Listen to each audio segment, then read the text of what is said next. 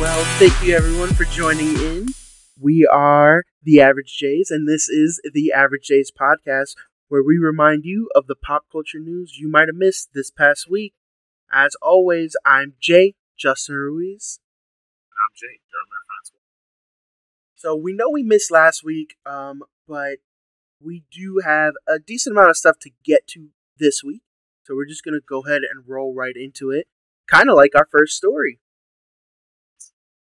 a pair of construction workers rolled right into the Great Wall of China. What way to just go head first, like so, those things that went to the wall. So, a 38 year old man and a 55 year old woman caused irreversible damage when they used construction equipment to widen an existing gap and create a shortcut that was large enough to drive an excavator through it. So they were on site. They were like, oh, this gap isn't big enough. So they took it upon themselves to make a hole in the Great Wall of China even bigger so they can fit construction equipment through it. Now, this is a pretty big deal because apparently, also, this is according to the New York Times. I'm pulling everything off an article that they did apparently a significant portion, estimates of almost a third, of the Great Wall of China is unaccessible due to breakdowns and like holes and just various irreparable damage. So it's pretty sucky that these random construction workers are just like, you know, forget it. We're just gonna keep making this a, a bigger deal and you know it's one of the modern marvels of our world and for something yeah. that's been up for what? Let me see if i could try and find out. Uh been up for freaking hundreds of years man. Like yeah. hundreds of years and it's it's just like why? It was uh wait. 20 20 220 bc until the Ming Dynasty. No, am I right on? Could I be wrong? Wait, to build it? Hold up. I mean, it took. This a, not right. It the took a really long time to build. I type in the Great Wall of China. You know what came up on my feed? I have my locations on. Mm. Great Wall, which is a Chinese restaurant. Like a Chinese. Come on. know what I'm so, just fun fact it is more than 13,000 miles long. The most well preserved section is about 5,500 miles. And in 1987, it was designated a UNESCO World Heritage Site, so it is now protected on like by the world government. Uh, yeah. You know, this it was is 220 BC. Yeah, it started construction in 220. That sounds right. You know, it's it sucks, you know, because this is just one of the latest. Like for decades, this has been a thing of people removing sections, and because not all of it is manned because it is so large. Not all of it can be manned and guarded at all times. So there are massive stretches of the wall that are just kind of decrepit and they look like ruins. And you know, people are just constantly digging things out. In 2002, apparently, a villager in the Hebei, you know, excuse me if I'm pronouncing this wrong, but of the Hebei province, literally made holes and removed bricks to build a urinal in the wall. Oh, not forget the Chinese ancestors. I think our humans just so with our modern society. And yeah, and then in the same year, farmers to- tore down more than 3,200 feet of the wall and collected bricks and sold them to build roads. So we're talking about, you know, unfortunately, people just damaging this constantly, really. It's every couple years we see something. Um, uh, according to, gov- to uh, China's government, 2019 plan Protect Great Wall, 18.4% of the structure is considered poorly preserved and 27% is in danger of disappearing. 24.1% has already disappeared. So we're looking at about That's a, about a quarter of it. I said a third earlier, my bad. So about a quarter of it is already gone, and we're looking That's at we're looking at another 27% that's in danger of disappearing, and then on top of that, another 18% that's not preserved correctly. So, you know, it's conceivable that in our lifetime, it might really, really shrink down to just, you know, the touristy stretch that we see in pictures and, and movies and stuff. It might shrink down to just that. And remember, that's only only a couple miles, like what we Yeah. see, like, you know? So, and it's it's terrible. Something that has stood almost what, like I guess the two thousand years, right? Like close to it, like Yeah. is just gonna be gone just due to humans. Yeah. Like the fact that, yeah, exactly. Like I'm thinking of other things that are not that ancient. I'm thinking like Tower of Pisa, Pisa, um, like stuff like that, where the government really goes out of their way to take care of it. Yeah. Granted, compared to, comparatively, one is larger than the other, but at least they're Just a going out of their way to protect. Um, but they're trying to protect it. Um, Great Wall of China, like that is, wow. And you could say like another ancient piece is the Sphinx and the pyramids. Like the things that I'm sure they take good care of. But this is the first that I'm hearing that Great Wall of China that they they've had these problems. I Yeah. always assume like yeah, Great Wall is cool, but I would Yeah, pyramids and Sphinx are in the same protection uh, level. Uh, well, are more protected. unfortunately, you know, this kind of stuff isn't like unless a big event like these two people like pretty much crashing through a hole, right? Like unless something like that happens, I feel like it's not really something that's talked about that much, you know. It's not a you know, quote unquote big deal. It's not a sexy headline. It doesn't, you know, bring in the viewers. You know, it's not like a, you know, super dramatic thing. But people should be taking these things a little more seriously. Like these are man-made structures that are like a wonder to look at and to mm-hmm. behold and to know the history and all this behind. Like we should, as humans, we should take care of our stuff better. Yeah. So, speaking about taking care of our stuff better, one company that is not doing that is Warner Brothers. Of course. So Warner Brothers has Warner Brothers Television specifically has canceled or suspend, excuse me. Let me let me get the wording right because it is important. Warner Brothers Television has suspended top deals with various writers like Mindy Kaling, Bill Lawrence, J.J. Abrams, Greg I- Berlanti. I remember these. They, this came up on my feed.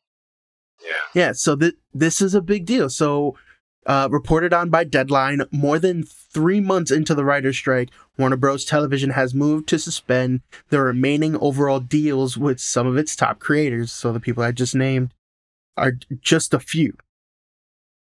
And they're like, what- they're famous too. These aren't. These are like top tier writers.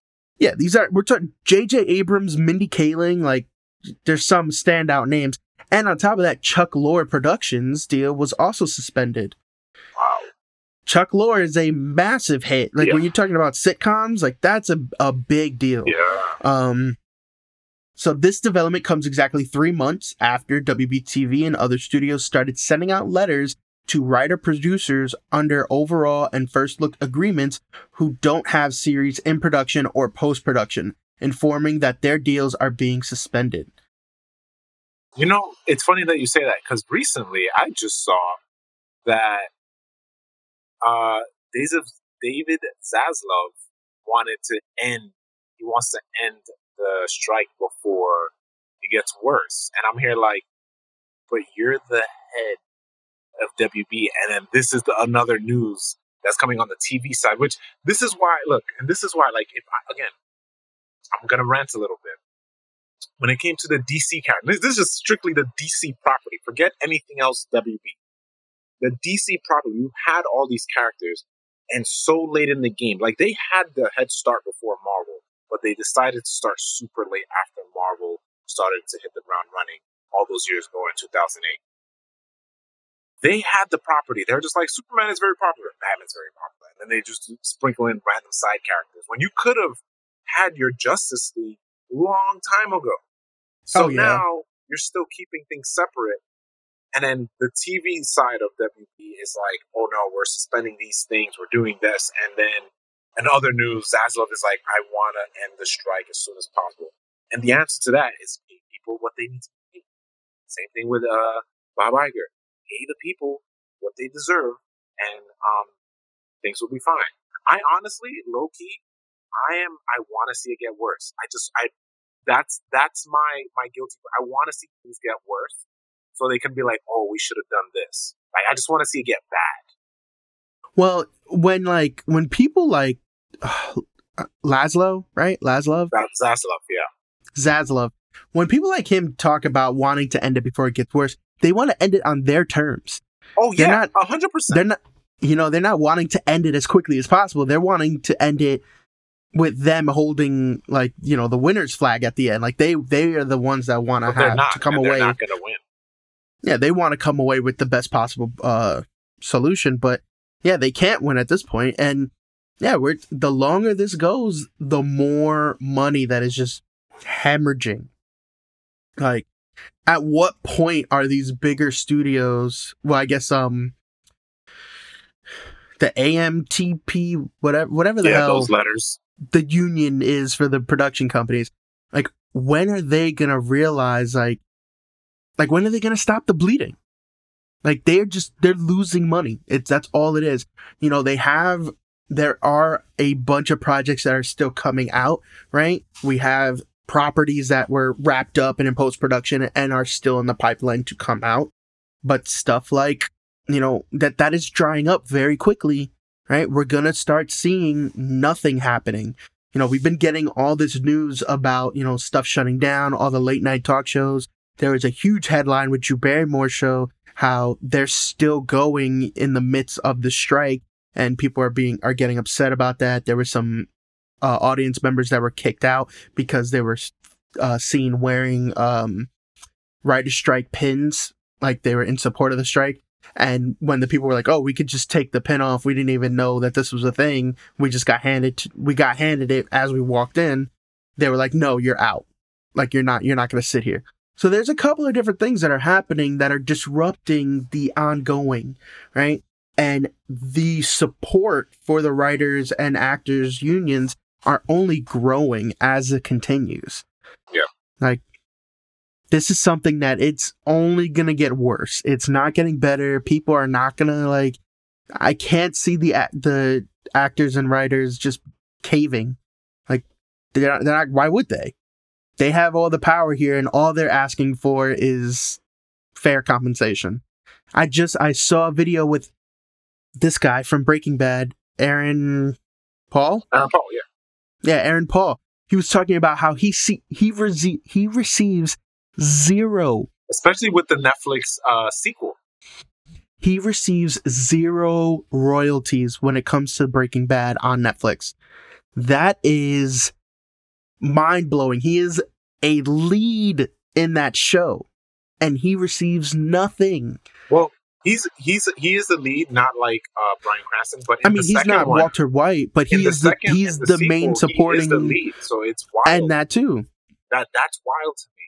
Like, okay, I understand he's a big uh, actor. Like, I'm not gonna complain about that. Like, yes, he got money, but that goes to show. Remember, that goes to show the little people, the little actors, are not getting anything. So if he's not getting anything, they're definitely not getting anything. If he's not getting anything, the other people, the extras and shit like that, they're getting money taken from them month over month. There's a, a balance due that's not hitting their, their desk because he is, you know, uh, maybe he's not an A-list actor, Aaron Paul, but he's definitely pretty He's close. Yeah, You know, Yeah. and for him not to be getting something, that's a pretty big deal for one of the best, like one of the best modern TV shows to come out in what the last like two three decades. Like Yeah. he's not getting any residuals off of the streaming platform that it's housed on. That's crazy. And you got to remember, it's been on Netflix for years. yeah, it's been yeah, it's been on there. I I could even say it has even never left. I Yeah. remember I can say that it's been there since like when 360 had the partnership, uh, the Xbox 360 had the partnership with Netflix. I remember when uh, each season was a tile on on there before they kind of like it. If you remember those days, um, So I been there for remember. I remember I watched like the last season of Breaking Bad. I watched live, but I used Netflix to catch up. Like I, I get, I think it was Same. five seasons. So I watched the first four and then caught the fifth season live. Yeah. So we're I talking that. I about did the same thing with Lost. Same thing. talking about like 10 years ago. Like we were in college, I believe, when that last season was coming out. So that's it's insane that something's been living somewhere and not giving royalties out to not only its one of its main actors, but like think about how that impacts, like Jay said, the rest of the totem pole, everyone else down the line, like the domino effect that that has. Like that's that's terrible. And correct me if I'm wrong. The uh, the strike for is it specific from VF the VFX artist? Is it specifically Marvel or Disney or as the Hollywood as a whole? Who are they? So I assume the whole, but Marvel was the first ones to like get together and make it a thing. It was a handful of them for Marvel. yes, And then Disney followed suit and now they're voting on unionization. I don't think that they've actually become a union yet. okay. Um but they're in talks to becoming a union. And because it makes sense because it, with the the latter movies of Marvel, like I would like to say maybe Endgame and after or after Endgame, it's been a problem. I could even say maybe before. oh Endgame. yeah. Oh yeah, for sure. Because now and you know, we've talked about it before, the the crunch kind of atmosphere where people they're just sat at a desk and year over year they have to figure out these massive environments and like you know they're they aren't given enough time to make a proper product and they know that Yeah. Yeah. my my take, I I want to see it get worse because I I want to see it. That's just me. WB is the latest uh antagonizer when it comes to these strikes. So moving into the world of TV and movies because like we said there are still some stuff coming out. The first item that we have though, I have a feeling it's like I feel like it kind of comes at a weird time Yes. because I'm gonna let I'm gonna let you take over on this, but to me, like how long has this been going on? Has this Oh, been more But this is not, and this is not new news. So basically, what Justin is uh, uh, alluding to is uh, that studios have manipulated uh, Rotten Tomato scores. Um, this is not necessarily new, but I think is getting more light shed on it, especially at this time. So, just a little brief story. If you don't know what Rotten Tomato is, Rotten Tomato is an aggregator, meaning they collect scores from all critics and put it together and create this number.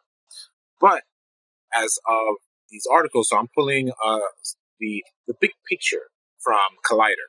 So basically, Rotten Tomatoes are this is the title from uh, Collider. Rotten Tomatoes are Rotten Tomatoes ratings are pretty easy to hack. Here's how the studios have been doing it. That's the title.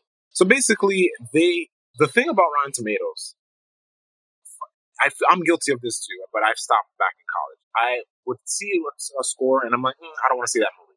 That really does sway the audience member for any movie. The, the, what clicked for me is when I went to see, I believe it was called In Time with Justin Timberlake and Olivia Wilde. I Loved that movie. It was great. I saw it, but they gave it like, I think a 30 or something or 40. And I was like, I think it deserved to be high. In my opinion, I, I know it's my opinion, but I enjoyed the movie.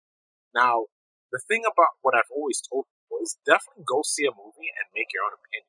Maybe then you can be like, I agree with what Rotten Tomatoes.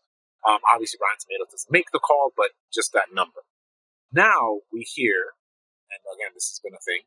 Um, studios have have used Rotten Tomatoes to their advantage, manipulating early reaction and scores to boost audience numbers and the box office success. So, yeah. So when you hear like something like what, what came out recently, uh, was it Blue Beetle? I feel like it was something else. I think it was Blue Beetle, where it beat out Barbie. But I'm like, Barbie's been up there yeah, it was minute. yeah, and we, we it was spoke about it. yeah, right. So Yeah. it was Barbie's been top for weeks until like I think on its last week where Blue Beetle beat it. But I was like, that was Blue Beetle's first week. So, but it, it like literally dragged itself to the finish line to beat out Barbie. So because of like even though the Yeah, I think it was Barbie's. I think it was Barbie's fifth week, yeah and it was Blue Beetle fifth or sixth week, something like that, and it was was- Blue Beetle's their first, first- week, and Yeah. they had only made like twenty something million. and it was only domestic, I believe. Yeah, that was Yeah. domestic numbers. So it wasn't a lot. So it's it's wild because and so yeah, their their uh audience scores it's whatever because then that I can believe. Sometimes I go off the audio score because I mean audio audience score. But when it comes to the critics, it's like, yeah, this doesn't make sense. Usually the critics and the audience should be on the same page, but when one is off kilter, it's like weird. Uh, but yes, this is the thing that's been going on for a while. It's just shedding, getting shed. There's more light shed on this story. Um, honestly, I'm not surprised, but it does need to stop. And there's, there's another part. I'm not going to go through the whole article, but uh, the ownership of Rotten Tomatoes by film companies and ticket sale companies suggest a vested interest in polarizing conversation and driving box office numbers. Again, this is not natural. It's not like this is like it's AI but created by humans in a sense. Like you're driving, you're just basically causing a rift and unnatural opinions to a lot of people. There's not a lot of nuances, especially there are times, and I, I stopped doing it because it makes me angry when I like a movie and then I go read the bad critic review just to see why they thought it was bad, and I was like, that's just one thing you're nitpicking out of the entire movie that has so much nuance. A movie may, may not be good. Like Sucker Punch is not a great movie by Zack Snyder, but he has some good things on it. Like to be honest, and I said this to my friend, if Sucker, if Sucker Punch was made now with his, it is his vision. There is a director's cut, but if he made it now, I think it could have been better. But it has its good moments. But some people just didn't understand. it. And critics are humans too. Just because you professionally do something for a living doesn't mean that your opinion is the staple. You know. Now, all I can say is this might not stop for a while, but when a movie comes out, go see it. If you are interested in it, go see it. Don't not see a DC movie because you don't like DC's movies.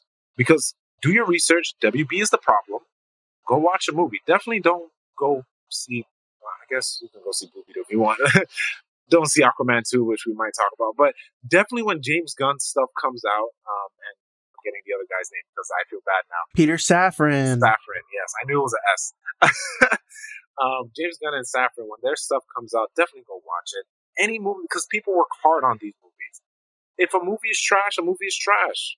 Just don't get your opinion off Rotten Tomatoes. Go see the movie. If you don't have time, then wait till it comes on streaming. Just don't shun it off. Uh, yeah, I feel like it's it's lost the luster that it once had. yeah, I feel like once Rotten Tomatoes became a barometer for movie studios, then it became a problem, right? Because something where like like movies movie studios will make commercials about movies and include like certified fresh, you know, on the thing and it's like okay. I've never seen that before until I started seeing it. And I was like, that's that's that should be a red flag for a lot of people. Yeah, it's not like, you know, it's not like other aggregators that you see. Like Metacritic is the other big one that comes to mind, where like literally they don't have a score. They aggregate an average score compared to like 50 or 100 other news sites. So it's literally the average. There's nothing else to it. Yeah. But yeah, when you're looking at something like, you know, Rotten Tomatoes, the overarching concept is that like critics go on there and make reviews, and then human beings that saw it go on and make reviews. And if it's certified fresh, that The means human like, the- beings. Sorry. yeah, but it's true, right? And that, like we have to specify that in this day and age. Yeah. So, um, and, you know, it's supposedly like when it's certified fresh, it's the critics have, you know, overwhelmingly positive things to do. It's at I forgot where the cap is, but it's like over ninety percent, and it's like with sixty percent of the critics or something like that. There is an algorithm to that certified fresh moniker. Um, Yeah. but it's it sucks because it's just been so used and abused at this point that it's And you can't it- really it- trust it. Yeah, and there's an easy fix for that. Just make one score. Make it the audience score. because then Yeah. it's like that is natural. It's a natural selection, and if you feel if you start throwing in critics in this in this one score, it will balance out because instead of getting a 97, you know, by just simply people that moviegoers, you throw in critics in there, it will bring that down to a natural score. So then it's like, uh, what's a what's a recent? What comes to mind is uh, uh, like Wonder Woman, the first Wonder Woman. I remember it was like the first certified fresh from the for the DC line, and I'm using DC because it's something that people would understand. For DC's like uh, Zack Snyder's universe, the they got like a 97 or I forget what it was. I know it was like certified fresh. But if you threw in critics in there and just fuse it and it be a natural, uh, honest, genuine uh, opinion, it would have brought this score from 90 to lower. And it would, and then if we get used to that, then we're like, when we see movies in the 80s, it's like, oh, that's a passing grade. Like we're looking at it like edu- Yeah. education grades, it looks good. Bring it closer. Now, when it gets to like 59, it's like, okay, now this is, it's a little, it's a little, mm. but then, you know, but like that to me, that's when I would look to the score, but still go see the movie and make my own opinion. But again, as of late, it, just know this: studios, they're they're the one making the opinion for you. So you don't see a movie because either don't say don't be like, oh, I don't like this because oh, I don't like Chris Evans. Because first of all, you don't like Chris Evans, get out of here. Okay. Anyway, So yeah, it's I think yeah, the point of it being watch a movie, don't rely so much because we have seen that there's, you know, there's chinks in the armor here. Like clearly this is not a foolproof system. There are issues. Like don't base your opinion off of the opinions of others. Make your own. Like and that, that goes with any kind of movie. Like listen, if like the Madea movies, right? They are not Oscar award winning movies.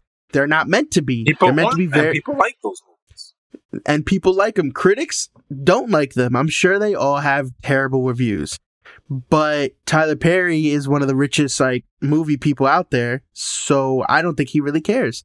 Same thing with Adam Sandler and his movie production company. Some of the movies he's made are absolute garbage. But guess what? People go and watch them because they have that like family appeal. It, it is a thing, you know, watch things that you think are interesting and try not to get too caught in the weeds with like different awards or monikers that they might have received. Because for every movie that has a certified fresh, there's like 10 other ones that have that and suck. Yeah, like I'm gonna, I'm gonna, I'm gonna just end it with this on my end. Like Chris Nolan, you know Chris Nolan, Inception, Dark Knight, Interstellar, great films, right? But there's also Dunkirk and Tenet. People didn't really like that, but they still got good scores. So when you hear they're like, and whenever they advertise like Oppenheimer, it's like the director of the Dark Knight trilogy. It's to get you in there, and that's marketing. That makes sense. But I don't think, and now that I think about it, I don't think I've ever seen a Ryan Reynolds like logo or messaging in his. That I think. I don't don't quote me on it.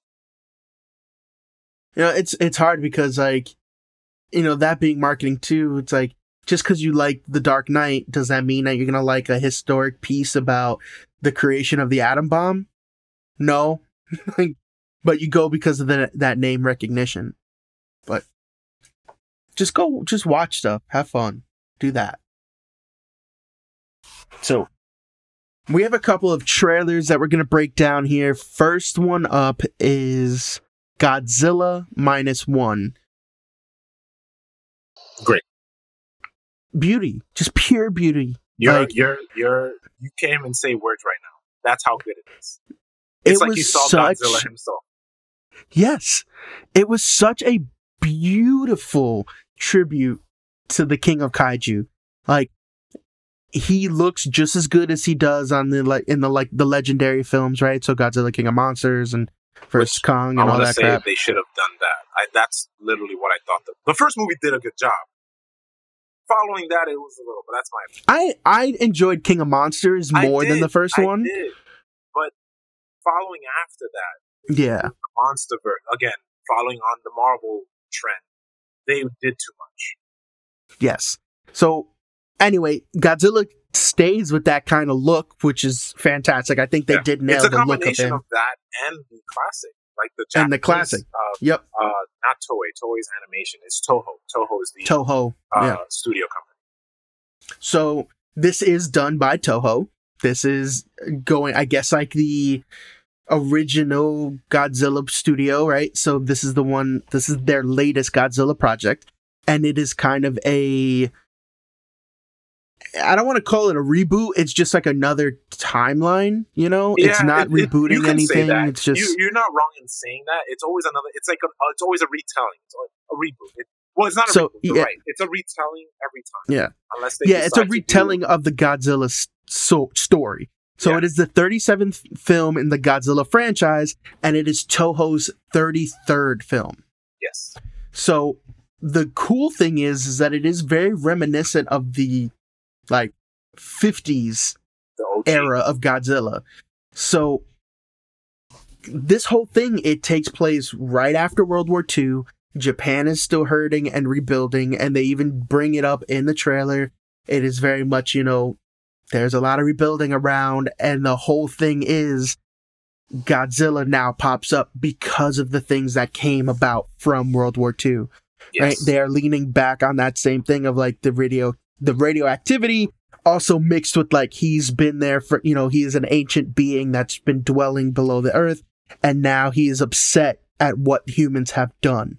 So Yeah. now he comes in and it's kind of like you've awakened the beast and now he's kind of exacting his revenge.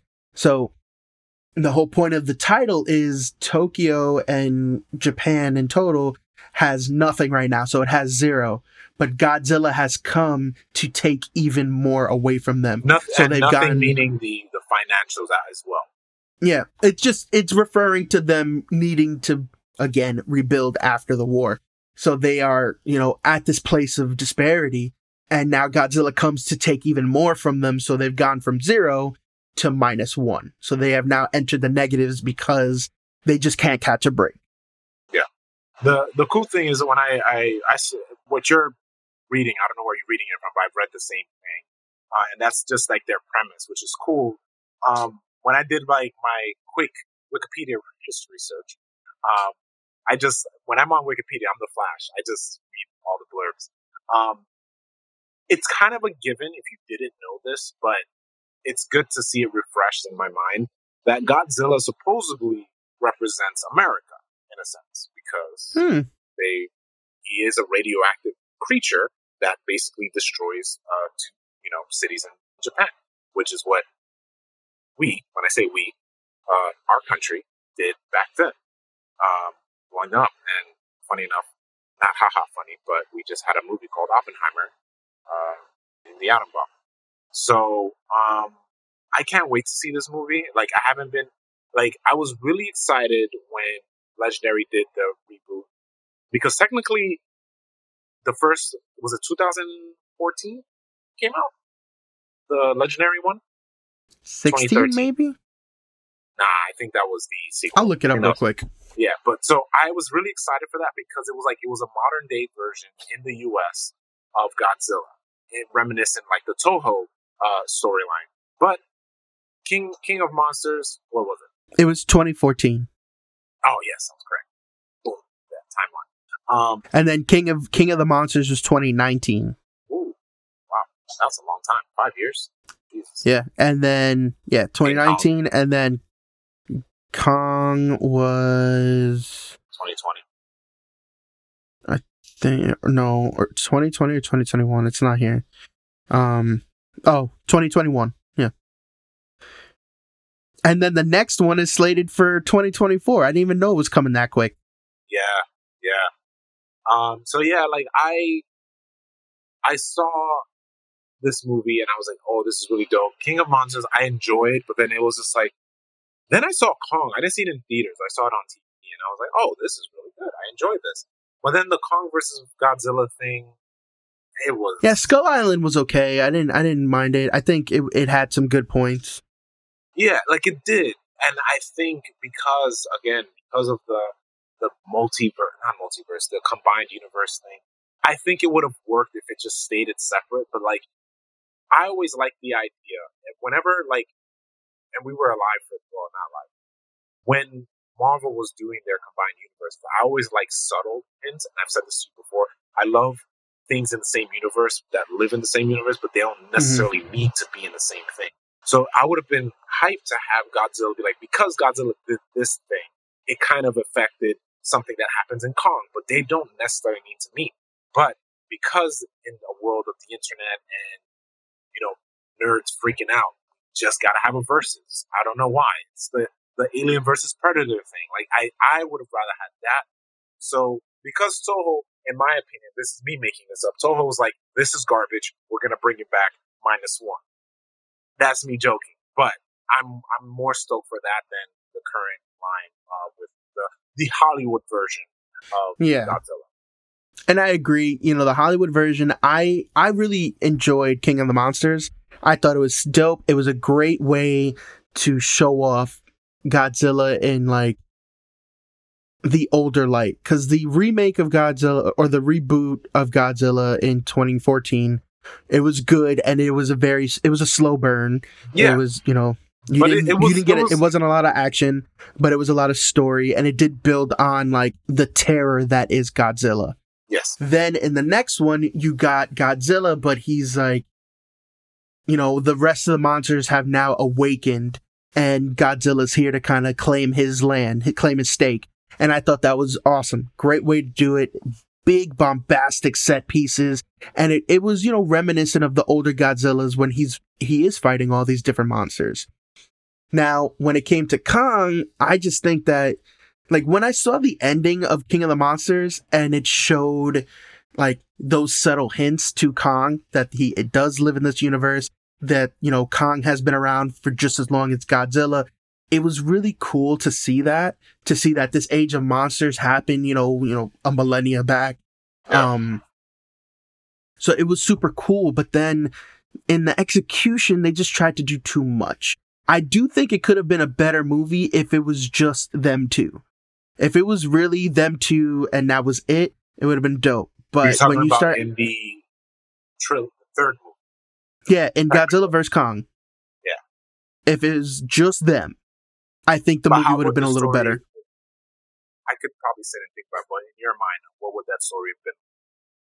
I don't even know. That's the thing. That's the weird thing. Like I don't know how they would go about doing their that. Like enemy turned out to be, for those who didn't see the movie, the Mecha Godzilla. Or Mecha yeah, which to me d- didn't make a lot of sense. Like it was just kind of like shoehorned in there. Mecha Godzilla was made to fight Godzilla. You know, before he be, yeah. you know, he was like you know a good guy for the humans, but that's why he was made, and that should have been a whole different movie. So it should have been somehow, you know, maybe the humans bring Kong to like Godzilla's doorstep by accident. Then Godzilla's like, why the hell is this guy here? And they fight or something. But I, I don't know. I don't know what that other story looks like. I just know that this one that they did didn't okay. work. Okay, I see what you're saying. Okay, yeah, same. I, I, I could probably sit and ruminate on like how to make that movie. I just right now I can't tell you. My only beef, no. and this is my final thought and rent, I did not like that Kong came from a different universe in the center of the earth. I thought I was going to see The Rock show up. I really thought The Rock was going to show up. Um, and if you don't get that joke, just go look up The Rock in center of the earth. Like it, it was weird. They, they made weird decisions and it just didn't make sense. Um, but in contrast, minus one looks fantastic. Godzilla looks like a scary beast. Like he looks terrifying and you know it, it it's going back to the roots. It's supposed to be a darker thing. It's you know paying out uh, homage to the OG Godzilla and those darker themes that it had, because it's about destruction and it's about the the shortcomings of the human race. You know, inevitably inevitably bringing about an even bigger destruction than they can handle. Yeah. So uh, I'm excited for this. It's supposed to premiere in Japan uh, November 3rd and then release in US theaters December 1st. Oh, you could see me there. Um, I'll say this though. Um, I kind of forgot what I was going to say. I do love because it's also nostalgia for me the '98 version. even though it's not a great movie. I love that. Um, the Matthew Broderick spawn, one. Yeah, it did spawn the animated series, which was dope too. The I love the animated series. I even had the Game Boy Color game nice. from the animated series, and it was the same studio that did Men in Black, if I'm not mistaken. Yes, they they have the same. Yes, yes. Um, you know, it was it was cool. Uh, it was fun for what it was, and as a kid, I loved name? it. Uh, the guy from Leon the Professional. I'm forgetting the French guy. He was. Oh, the French guy. Yeah, he was in there. Yeah. He always plays a French guy, and I love it because he's French. but I love I loved it. That that it's a guilty pleasure. Like if I see it on TV, I'm gonna I'm gonna stop. I'm gonna stop and watch. Oh, for sure. Um. Okay. So moving on to another property that's coming from the motherland of Japan. Um, I have something Hi- bad. Yeah, go ahead. Hayao Miyazaki's final final film is the well, boy and the heron. It was confirmed that it's not going to be his final film. He, I just read something that he's going into retirement. I guess I saw this three days ago, so that could, you know he's going to change his mind. Dude, he's crazy. What uh, is he doing? He's like he anyway. Like he goes like this. Oh yeah, look, I just saw it right now. What I what I another retirement fake out. Okay, this is live at live and in person. I'm gonna look at this article real quick and this is coming from IGN, another retirement fake out from the legend. I have something. I have something. The boy and the boy and the heron might not be Hayao Miyazaki's final film after all. Oh my God! Studio Ghibli executive Junichi Nishioka, excuse my pronunciation, told CBC News that the 82-year-old filmmaker is still heading to the office with plenty of ideas. He's currently working on ideas for a new film. Dude, this man. That's, I want to be that. I want to be 82 years old or 94, like at the time of when I wrote uh, Napoleon, uh, which was, uh, sorry, 94 when Stanley was alive. That's when I wrote Napoleon. I want to be that, just old and creating stuff. He said in 2013 that he was serious this time about his retirement. he took him. a 10 he took a 10 year break and then came back. Yes. But here's my this beef man's with IGN. crazy. Here's my ultimate beef. I'm gonna pull a Family Guy. You know what grinds my gears? Born the Heron teaser. Fantastic teaser. Oh but my IGN god, so good. Gives it a nine out of ten, and I even went on their page and was like, "Really, IGN? Give the guy a ten. It's Hayao Miyazaki. Give him a ten. Give the man a ten. Why are you giving him a nine for?" Dude, the the teaser that we got was so beautiful. The animation was spotless. It was perfect. And on top of that, it it also gave and I think I, I texted you it too when you when you sent me the trailer. It had the weirdness, like the weird Japanese animation and like weird plot points that I remember from uh Akira. Oh, Akira. Okay. Akira. Akira. It gave me the Akira vibes because it was almost like unsettling, very close to like some of the stuff from Spirited Away. Mm-hmm. But Spirited Away, I feel like had a little bit more of a, you know, it leaned a little more towards like childlike wonder almost, whereas this seems like it leans a little bit more towards. For me, it like it, body I, horror, unsettling.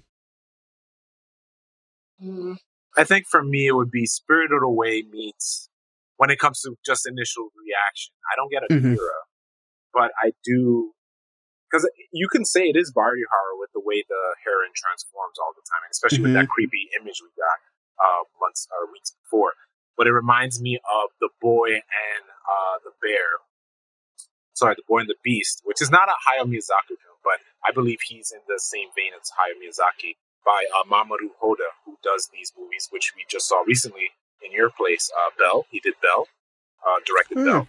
Um, if anyone ever seen uh, Summer Wars, uh, The Girl Who Leapt Through Time, that's his movies.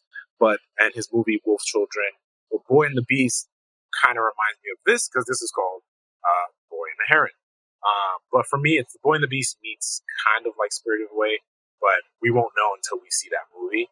I wonder where these tales came from um, or this tale came from because you know there's a lot of lore in Japanese lore or myth uh, from his films. Um, Oda, uh, creator of One Piece, does the same thing. A lot of his stories are taken from uh, from Japanese lore. Like if you think about Mhm. uh, the Boy in the Peach, uh, just so I let you know now, Justin, because you're semi up to date. Um, this character, uh, wow, Momonosuke, the little prince, the Japanese prince, he's based on the Boy and the Prince, who he teams up with a monkey, a pheasant, and a dog to beat the dragon. Which kind of see those three Hmm. creatures are it, the admirals. Obviously, he doesn't team up with the admirals to fight Kaido, but you get the story. But uh, I like that. I like that. Um, and lore. We don't, I guess, we get that here in Hollywood, but again, Hollywood's dumb. So. Well, I feel like when when it comes to like Japanese projects, uh, whether it be like you know movies or or anime or anything like that, and I feel like when they pull from the mythos of ja- of Japan, Yeah. right? Because their storytelling is you know beyond anything else, in in my opinion. Um, it's super nuanced. Like a lot of these things are very nuanced, and it's even the bait, like the um, not the base, but uh, the original text and stories. Like there's a lot of nuance and poetry to J- Japanese mythos. Yeah. Like it's it's not as heavy handed as what we're used to in the states. Yeah. So it, it Yeah, adds an element thing. of like magic to it all. You know? and then and talking about nuance, we don't get a lot of that, and I strictly say Hollywood because, and not just Japan, just anything that's not the U.S., anything that's not North America. It's a lot of there's a lot of nuance. Like, you know, growing up in college, in school, not college, but school in general, we're told that the greatest text, like Shakespeare is great, but the greatest text is Shakespeare and uh, Paradise Lost and Dante's Inferno, all created by these you know, basically white people, but there are also other stories around the globe that are great. And mind you, these great texts are nuanced as well. Like freaking um Macbeth, like uh the character Iago, he is the most mysterious character ever. We don't know why he did the thing he did, but he just does it cuz. Just cuz. He doesn't like sorry, I said Macbeth. I meant to say Othello. He just Othello, does it yeah. to, he just does it to do it. And I remember Laurence Fishburne just Because he just wants to watch the word burn. basically. So we would never get stuff like that because of creativity. Because suits are like we want money and we want a movie that will create money or or give us money, create money. So you got movies like Boy and the Heron. Look, say what you will, I love that Hayao Miyazaki will. I would ne- never get tired of him. He'll be 130 and he's still creating stuff. I'll get annoyed because he's coming back but I'll be happy that he's giving us another story. And he doesn't even look 82. Dude looks like he's 40. I'm exaggerating for a fact, but he looks hmm. like he's 40. He looks exactly how he looked 10 years ago. Yo. Like, Because you know why? exactly. Because he's living. He's creating. He's doing what he loves. Go watch our last After Dark. He's like, he's he's creating. creating at a level where like, he literally cannot stop. It is overflowing from him. So he needs to continue like coming It- out of I- retirement. As we're saying, this is why I think, this is why we think uh, the, I guess, the globe, the world as a whole, the people that believe in a higher power, think that um, God is an old man. Because he's probably just telling stories. he's just mad old. God is just it's mad the world's it's the universe's greatest storyteller, right? So You want you want to tell God you you want to make God laugh? Tell him your plans. exactly. but um but yeah, man, it's this was a this was a trailer where I was like, damn, I don't know what this is, but I cannot wait to watch it. Like want. it looks beautiful and there are some things in there that are jarring. There was some stuff like when it comes to like those toads covering the main character. That was creepy. The changing between the man and like becoming the heron.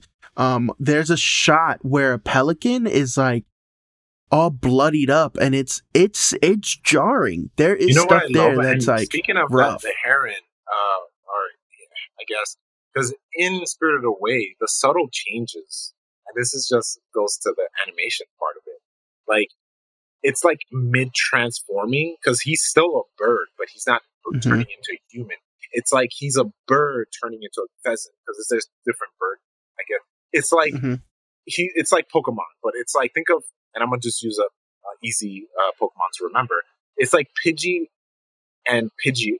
Pidgeotto's the second so it's it's like it's Pidgey in between Pidgey and Pidgeotto. It's like he's mid transforming. You guys have to see the trailer to see what I'm talking about because it's just like he's just flying. He's not transforming, but he's flying, but he's changing. So he's taking a different form. I, I can't find the word. It's ineffable. So I just figured just watch it, and I can't describe it. Yeah, this is this is a trailer to watch for sure. Um, okay, and then the last one here, which is like it it saps my energy. Like just thinking about it, there is my soul. Like portions of my soul is are actually leaving my body because Aquaman two is still happening. We're getting a full trailer tomorrow it saps my soul because I don't understand why this is still happening. Like I don't get it. You know, this is just Just it- give Jason a- Momoa his money and then cancel the movie. Yeah. Just- like just make this a straight to DVD. Like why why is this still not even Coming out. not even No, Blu-ray. straight to straight to DVD? Straight sell to the DVD, bro. Yeah, man. Like what is what is the point of this movie? We're getting a movie it's clearly so they can make their money back off of, you know, all the Why not time spent. a tax write-off like you did with Batgirl? Which was another sad thing, which people actually wanted to see, but then it got cut. Like, then you give us this garbage right after the last piece of garbage. Like, I, I just don't understand. I Like, think, and then even Black Adam, even though for what it was, I like again, I did enjoy that movie. I didn't like that. It it just grinds my gears. With you got us so hyped that Henry Cavill was coming back. Other the movie's great, but that particular moment was upsetting. and it's just like clearly there was a semblance of a thought, right, that was put into these things. You know, Black Adam had its cliffhangers. Then we had The Flash, where we found out later The Flash was supposed to end at a cliffhanger that would set up the the next phase of the DCU, but then they decided to freaking shoehorn, you know, spoiler warning. They shoehorn George Clooney into it, and it makes the the ending just a fan service moment that didn't need to be. And now we go into Blue Beetle, which is the first helping of this new DCU. Um, uh, although uh, James Gunn and Peter Safran didn't have a hand in it, this is the first like entity that's established in the DCU. Um, fine, but now we're getting Jason Momoa's uh, Aquaman 2, which is another remnant of the old DC. And it's like, come on, are you going to give us another freaking, you know, cliffhanger ending or cameo where it's like, Yeah, oh, that's cool, I guess, but it's never going to pay off? Like, what is the point? and I point? remember uh, Ben Affleck was on set recording a scene, so I'm wondering like, is he gonna be in it, or you got to cut it and do something else? Because like, and then there's that other thing too. Like, there's talks that Gal Gadot is still gonna be in the new Yep. year, not as Wonder Woman. It's like, then what are you doing? Or there, Jason Momoa is supposed to be Lobo, but it's like, is he gonna play Lobo and Aquaman? Like, that doesn't make any sense. Be clear. Like, my thing is, and when I ever get to this, I guess pedestal, I would talk to my fans. I know it would be it's a little much, but I'm not at the level of DC. But be clear, be transparent, be like, hey, look, Jason Momoa is not Aquaman anymore, or like, don't just these rumors are coming out because they're coming from somewhere. you know, cut your losses. Like you already you cut Batgirl, right? Dude, you should have let Flash really serve up the next phase, right? If you It- wanted that to be MMO. That's an MMO because it really like you have the source material, you have the animated movie, you have the TV show. Like you could have been like, all right, let's reset the unit. That's the movie I wanted to see, and I didn't see that. Yeah, that's the movie. You wanted that to be a bridge? Fine. It, 100%. You could literally converge every DC entity into one movie and be like, this is the rebirth. This is the new set setup. And you decided not to do that. You decided to give a bunch of fan service, which is like cool in the moment, but then in the overarching picture, it's like, what was this even for? You know, that should have been the bridge. But then we're also still getting these remnants, you know, like let it die then. Stop getting hopes up. Like, what is the point of this movie coming out? What is the point of teasing us with these images and trailers? And it's just like, this movie one should have been out like a year ago. So why, why are we still waiting? But like, dude, just, just put it out. Like, like somewhere. Like I said, straight to DVD, dude. Like, or make it available on Amazon to buy. Like, just get it out there. There's no reason to make this a full theatrical release. You're gonna lose money on it. There's no way it's gonna like. They lost money on Flash, so you're going to lose money on Aquaman too. Like it's it's gonna happen. The faith in DC properties is next to none. Unfortunately. You know, it's sad, but it's true. Like this is this this is the situation, you know, and it's really upsetting. Not that I'm Aquaman's biggest fan, but like like in general, just the character. Like you, I'm, and but, I'm sure, like I'm we're joking, uh, putting this up. Me and Justin always have this thing where, like for example, I always like Aquaman uh, because again, for those who don't know me and you're tuning in for the first time, I love underdogs. Unfortunately, because of the TV show back in the day, they, they kind of screwed up Aquaman. Go ahead, Justin. Say what you. Because he sucks. Anyway, but so there you go. This is that's the banter between me and Justin. But if let's say the movies were fine, I'm sure you would have gone seen them. Yeah, and still talk trash about Aquaman.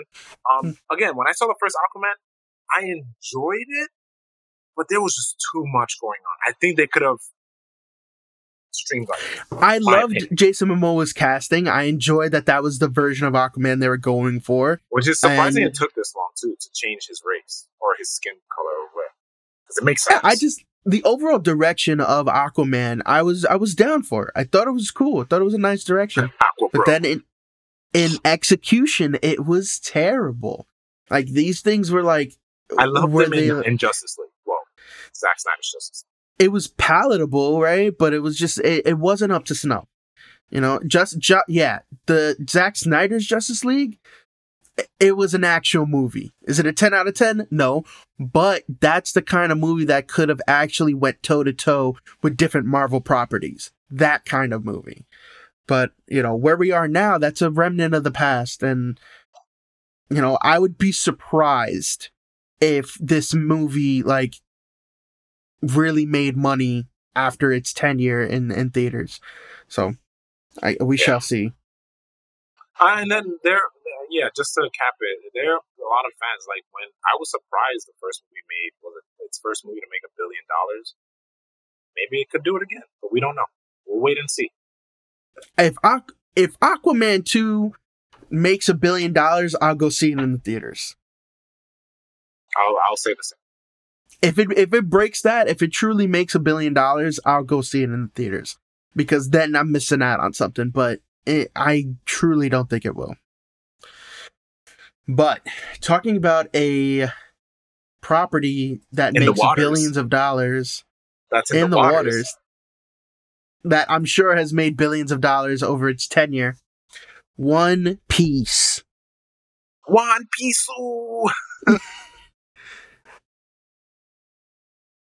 We've talked about it before. We're going to give a breakdown of the Netflix adaptation it's going to be spoiler free. We're not going to, it's not going to be super in depth, yeah. well, but we are yeah. going to give our thoughts on it. Um, we will do, I know we keep putting off our spoiler cast, but this one, we will do a full spoiler cast breakdown on the one, on One Piece, the Netflix adaptation. We have to. Yeah. But opening thoughts, I thought it was super fun. Yeah. Uh, same. Like, again, for me, it's nostalgia. Like, I I understand that, and look, the fandom loves it, so I'll say that first. But for me, I can imagine someone that saw One Piece within five years and was like, "That's trash." Okay, cool, mm-hmm. because you didn't grow up with it. I te- we technically grew up with One Piece, and seeing, I just like, oh man, like it, it really kind of brings you in. And I, I do follow a One Piece page on Facebook, and I keep seeing these questions like, "Hey, where should I start One Piece?" And someone was like, "Episode one, like the anime." I'm like, "Start from episode yeah. one. Don't be an idiot. Start from episode one." Because there's going to be nuances you do miss if you're going to start this 1,000 episode journey. Mind you, if you're binging something, for people that love to binge and complain about being a thousand, you're to finish it and be like, where's the rest of it? Like, it's very upsetting because you want more. Like, for someone who reads and watches it, it's like, I can't let it stack up because it'll get spoiled. The chapter or episode will get spoiled for me. Um, the only thing I let stack up is the anime. Going back to the show, it, it does its job. Can't take it seriously. If you're a One Piece fan, you can't take it seriously because you know how wacky the world is. I love how they didn't, when it came to combat, it wasn't as crazy because, again, when it comes to the first 50 episodes, it's not as crazy. Um, they're able to truncate a lot of the episodes and, or story into. Can you hear me? I, yeah. My light, yeah, my light went out. That was weird. Um, the they're able to truncate a lot of the stories into eight episodes, and it does a fairly good job. Um, it's not a nitpick; it's just a thing that, and it it's not a nitpick because it makes sense. In eight episodes, they become like close friends, but it works out because they're not close friends. You can see that, and that's what I love about the live action because it lets you see a lot of the facial muscle and features and the acting that we can't really see in the manga or the anime because for those who don't know, and this is not a spoilers, in a thousand episodes, only three years have passed, but they became friends within a year. They mm-hmm. became best friends in a year, all all of them with, before the time skip. So in eight episodes, they're able to show that they're not really that close. That's how they are. If you go and read and watch it, and if you did it on a weekly basis, it's kind of like, oh, these are because you grew up with it over 25 years. You think that they think that you're we're best friends they're not like you and me within the first couple episodes. So it's cool to see that. I, I have no complaints. I don't want to rave about it, and be like it's the best thing ever, but it is the best thing because Oda is able to break break the curse because because they talk about anime and then video games. Sonic mm-hmm. 2 was one of the first uh, video game yeah. movies to break it.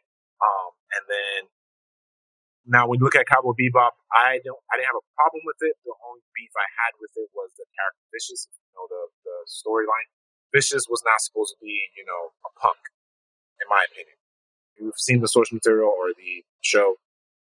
Vicious is the like main antagonist. He's a very stoic, observant, evil presence in the background. That's my only beef. People didn't like it, but with this, it works. Other my my beef is IGN giving it a six, saying it's too close to the source material. What is your problem? Come on. They're like, oh, it's sticking too close. Yes, it's going to stick close to it. You can't. It, that's Oda's but story. you know what? They did so much in terms of like making it their own.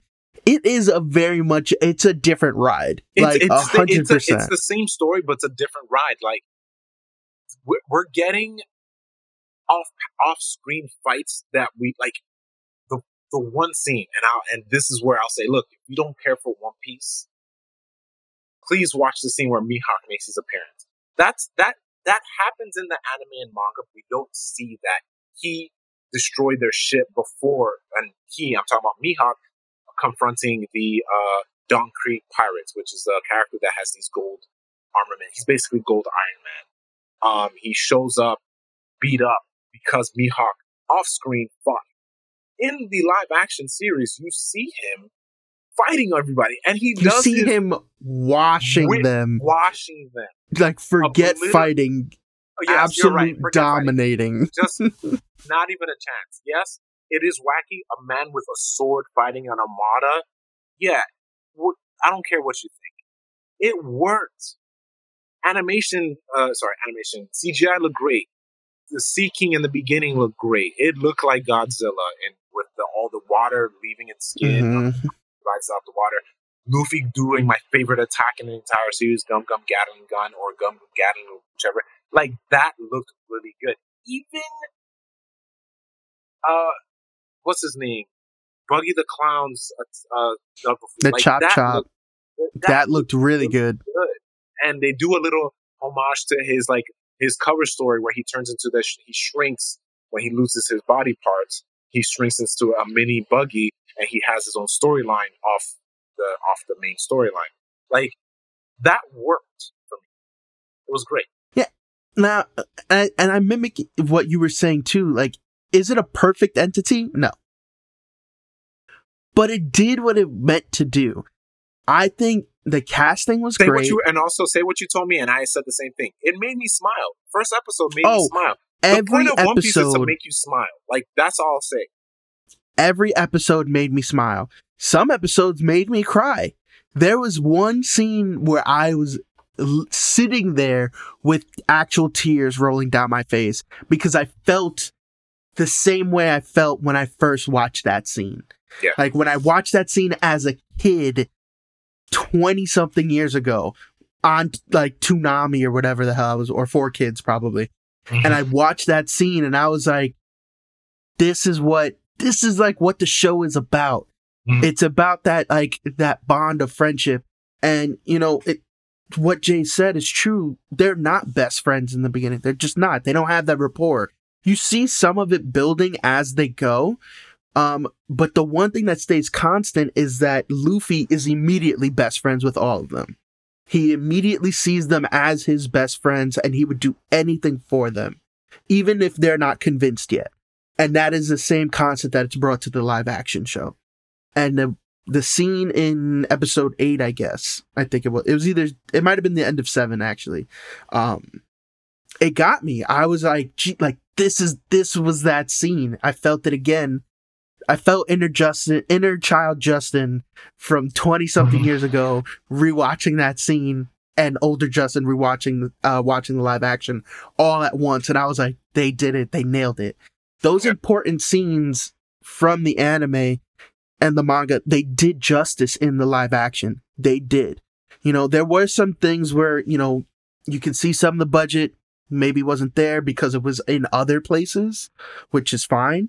Um, my biggest hope is that it does get multiple seasons. I don't want just one more. Like, I want the next season to be like a 20, 20 episode season, and then we keep building from there. Like, let's make think this. I don't and I don't think they twenty is a little much. They can if they can do a lot in eight, I'll get I'll take the eight or ten Mm-mm.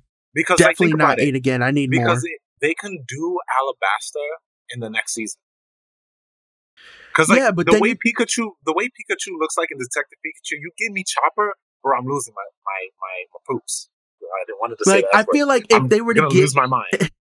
if they were to give us another eight episode season, we're gonna end like at Alabasta. Yeah, and but the thing is, I believe Alabasta deserves its own season. Yeah, So then, when sure. Alabasta has its own season, and then right after Alabasta, um, Skypiea deserves its own season because remember we're Absolutely. still building together. We still got to get Vivi and Chopper. So I Mhm. think give me another eight season end of Alabasta, and then all these arcs start to have their um eight bro, episodes. give me a twenty episode season, split it into two. Part one, then part But then two. you're giving me Stranger Things or like the Attack on Titan crap. ten episodes, ten hours. Fine, I'm okay with that. I don't want to wait another year to watch eight episodes. That's bothersome. Yeah. But you know Netflix. And uh, and the other thing is like, yeah, it's Netflix. Like, uh, who knows when they want to Yeah, drop they the hammer they don't and cancel it. the they don't follow the structure of regular TV. But um, I'll say this though, and I said this before when we recorded. If if um, Oda is trying to tell his o- original story within like quote unquote five years to tell the story, I'm sure he had that plan. Um, he already introduced in this season the idea of warlords. He doesn't have to necessarily use the emperors as before. Maybe he could, but um, we'd have to see. But uh, I'm just happy that people loved it. I enjoyed it. Favorite scene was the Mihawk uh, appearance. What made this digestible? I did watch it in Japanese and in English, but like not like I Mhm. watched the entire season twice. Like the first episode I watched in Japanese, then I watched the second one with you in English. But and for those who don't know, you can turn it into Japanese. Unfortunately, the Japanese version was not in our regular programming. I like changed the something in the settings to make it Japanese, which is Yeah. weird that I had to do that for, for like, come on, Netflix, do your job. Anyway, um, it was even more digestible for me to listen to it because I watched One Piece in Japanese. Their voice weren't bad in English. I just think it was just easier for me for to like be sucked into it because I felt like I just saw my favorite characters come to life, like mm-hmm. from cart from like cartoony like yeah. into the yeah, and I'm like hearing their voices. Like I'm, I'm forgetting this actress's name, but the actress who plays Luffy, like I would have loved if they had like an alternate English, like if it was the, the, the original dub, like that. Oh my like, god, the four kids' voices. Like, yes, I would have loved that. I would have um, I would have been foaming at the mouth. Like you have to, the regular English and then the English, the like, four Toonami, kids dub, the Toonami uh, version, and then the Japanese. But um, yeah, it, it was cool. Like I enjoyed it. I do plan on watching it again, but it's just so fresh in my head. I like I do want to go back and watch those scenes. Um, my only, my now, my only beef, and you will agree too, people's beef on like race swap. I'm like, bro, someone was like, why is Nami's sister black when she's? I'm like, they're not. Like, if you bro, get out of here. First of all, they say it in the show. They're not even related. None of them yeah. are related. It doesn't matter. That's like saying why is Usopp black? Usopp has always been a black character. He's always just, been black. in my opinion, I think Oda did great with like the black characters because some of them you don't want to anger the you don't want to like not anger, but what's the word I'm looking for? Offend. Uh, yes, that's the word thing. You don't want to offend people of color because of that. So you just say that they're this race. Obviously, like um, there's also this other issue where they're saying Zoro's racist because every time he fights people of color, think about it. Like, remember the first person he fought? That was uh, it was uh when they went to I believe it wasn't Syrup Village. It was when they meet Vivi and they go to that island, and it's the woman Miss I forget her name. I think it was Miss Christmas. She's the broad like black girl with the pink hair. Mm-hmm. And then he like destroys her, and he beats Mister One. They're all black characters in the current uh, run. The, the latest episodes, there's another character who's dark skinned but then someone who I follow, I'm just gonna shout out shout out because she says it perfect. Fantastic Frankie. She's uh she's on IG. Go follow her. She says that like she hears people saying that Zoro's racist, but I'm like Zoro's ideal is to chase after people that are strong. So if he in his mind he sees that black people are the epitome, not saying they are, I'm just saying if he sees it in his mind that they are the strongest being in this One Piece world, he will chase after that that person that is stronger. It doesn't matter what they are. Think about it. Mihawk is not black, but he's still gonna want to fight him. Doesn't mean he's racist. He's just going after these people. Um, it's just I, think I do it's find just... it I do find it weird that he does fight a lot of people of color, but I love One Piece so much to even care. I, I would I would like to see the stats. I'm sure somewhere someone has actually counted it out. I would like to see how it stacks up. Like people like that he's fought people of color versus I guess white people. Yeah. Um, so I would like to see what those stats and, are because I and, feel like it's not a overwhelming number. And on top of that, like you said, he's fighting the strongest people there. He's not like you're black, I'm gonna fight you. It's like, hey, you're super strong. I like, need to take care of you. Like, like that's what it's it like, is. It's like I don't like black people. Usopp, get out. Yeah, like, like anyway, that I think doesn't have any ground. I think that's dumb. the live action, there's a lot of race swap, which is again, that's the point of One Piece. I enjoyed like, it. Lucky Roux being black and hitting people with the turkey leg, best Dude. thing in this. That was great. Yasopp, great. That whole fight sequence with the uh, uh, red with the ricochet off of his yeah, arm like, and everything. We didn't really get that. Again, my only again, I keep saying my only beef, but they're little things. They're not nitpicks. I think it was more impactful if they used the line of when Bandit pointed the gun to Shanks. That, and then give me the fight sequence, but that would yeah. have been like, hey, pirates don't use, if you're whipping out a gun, you're using mm-hmm. it to kill. We don't play fair. We're pirates. We don't care what we are. Like, we're going to fight you. Then give me the sequence. I think that was very impactful. But the fight sequence was great. Just the turkey leg takes the win. The turkey leg should like he was hitting them and then eating it. It was fantastic. Like what Lucky more could you great. want? Yasopp was great, and uh, Beckman was great. I wish they showed more of Beckman, but I don't know. Like I don't know. And then having watching the anime, they're all like big, I guess yeah. lined up characters. Ben Becker. He's not like he's not fat, but he's like kind of a stocky guy. He's stocky. So like, it, it, and again, none of these actors are not like they're not filled with star power, which is great because I can't be like I know where these people are from. hmm Um, there's some actors I didn't know where they were from, but it was great. Perfect cast. Yeah. I loved I loved the casting. I loved when I mean, um Some of the child Who- actors were not that great, in my opinion. I thought they were fine. I think Usopp's child actor was the weakest, if I'm being honest. I really like Nami's. I thought Nami's did a good job. Nami's was like probably the best. um, what's her name? It's Nojiko, right? Nojiko Yes. is Yes. Nami's sister. I thought, dude, the only thing from the anime is Nojiko's supposed to be hot. I thought they nailed it. I thought she was like, I thought she was super beautiful. I I, I dug My- it. And again, when it comes to the racist nerds out there, it was very upsetting to see that. This, it's like when there's a problem, when someone has a problem and it's about One Piece, you're nitpicking and then not just nitpicking, you're just racist at this point. She's very attractive. And Yeah, you're saying why she, like, why is that your first thought? Be happy we got something. I was. I Same thing with- first not to- off. Yeah, go ahead. No, go ahead. Go ahead. I was going to say thing. same thing in the Star Wars when we got uh, Obi Wan, when the character, the the Inquisitor, we got a black, a lot of racist nerds for what?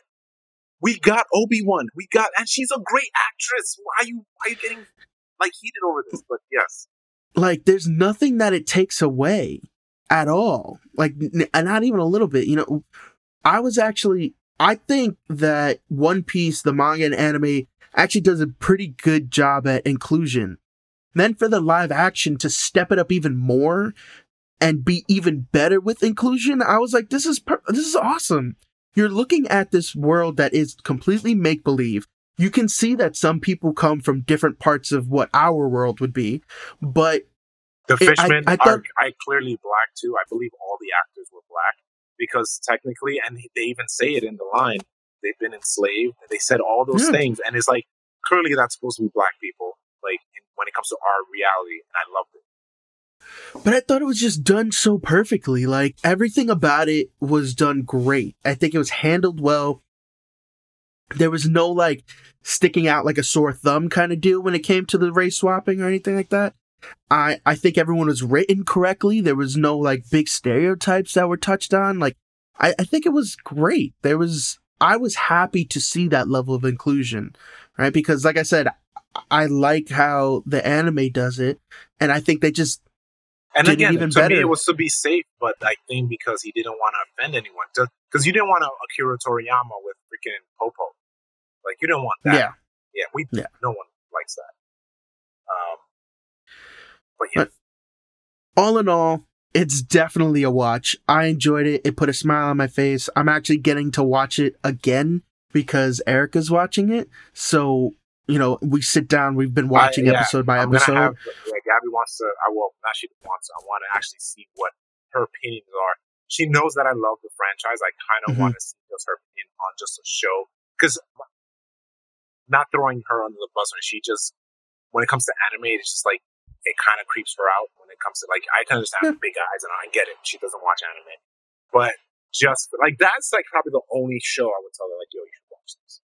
But Yeah. when it comes to live action, she can just check it out. I'm like, oh, it's good. I'm like, okay. She probably thought Yeah, it was she's- mid. That's fine. I just want to see her opinion. We're going through it. She was intrigued by the first episode. It kind of got her. There was some stuff that she liked.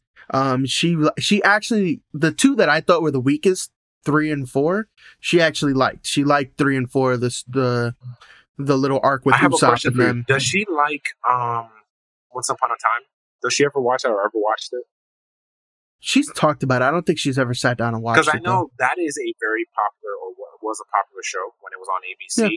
That's what One Piece reminds me of. That same cinematography, that fantastical though. look. Mhm. Once Upon a Time has that, and One Piece For has sure. that. So I think I can see why it did so well. So, so yeah, so she and she enjoyed episodes three and four, the whole the thing with Usopp and Kaya and all that.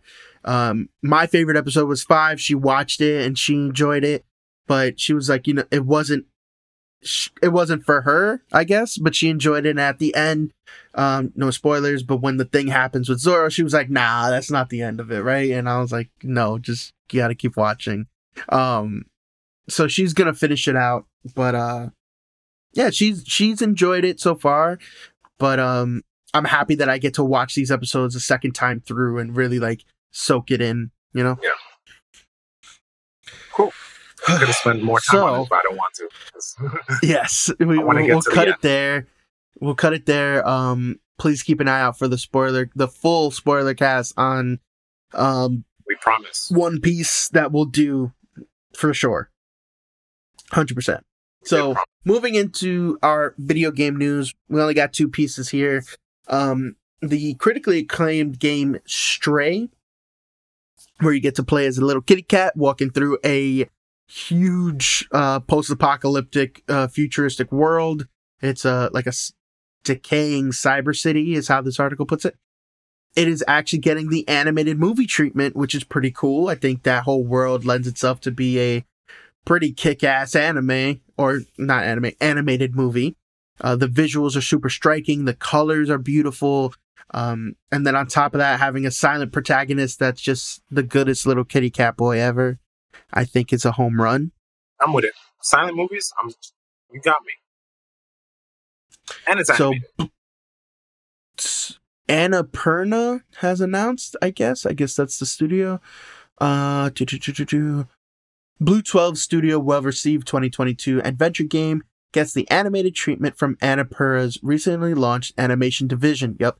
Led by former Disney animation executives Robert Baird and Andrew Millstein. Oh, that's pretty cool.